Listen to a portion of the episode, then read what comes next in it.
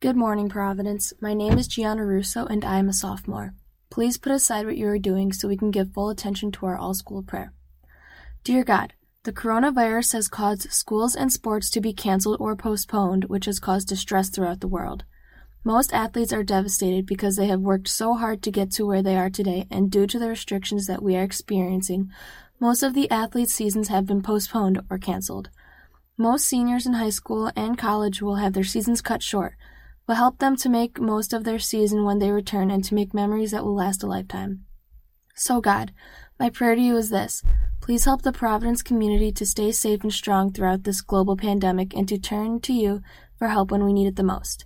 Help the athletes of all ages around the world to stay positive until they can participate once again in their favorite sport.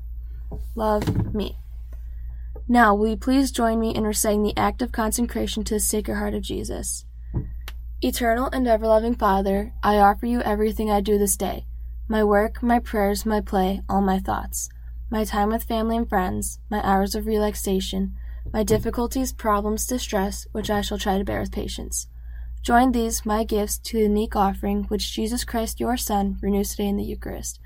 Grant, I pray, that guided by the Holy Spirit and united to the Sacred Heart of Jesus, my life this day may be of service to you and to all you've sent into my life, so that we can continue to respond with love to the mystery of your call to be your special people.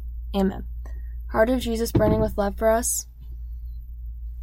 Now, please join me in saying the Pledge of Allegiance. I pledge allegiance to the flag of the United States of America and to the republic for which it stands, one nation, under God, indivisible, with liberty and justice for all. Have a great day, Providence.